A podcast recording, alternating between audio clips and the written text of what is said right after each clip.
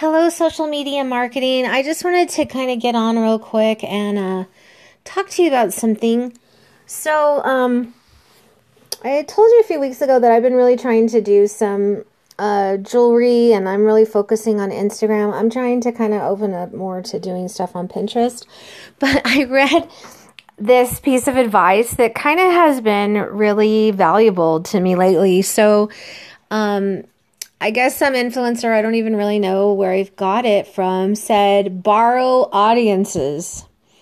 So, what this means is go to other people's feeds that maybe are similar to you and follow some of their their followers right? And then you can maybe get similar followers to your brand especially like on instagram or maybe even facebook. I, I haven't been focusing on facebook too much. But i'm going to tell you what in two days time i well i did that i was really trying to focus on some other um, accounts and I got almost 75 new followers in two days, which that's a lot. I feel like that's a lot because it was just trickling in like maybe one or two every couple days or something like that. So 75 followers in two weeks is awesome.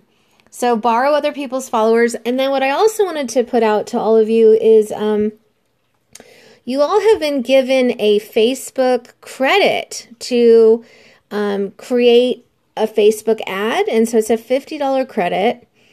And so um, please reach out to me. I'm just going to kind of globally say it. You can only get one, but I need an email from you, and then I will send you the code for the credit. And so I think that's coming up in the project soon or stuff that you're working on like now or in the super near future.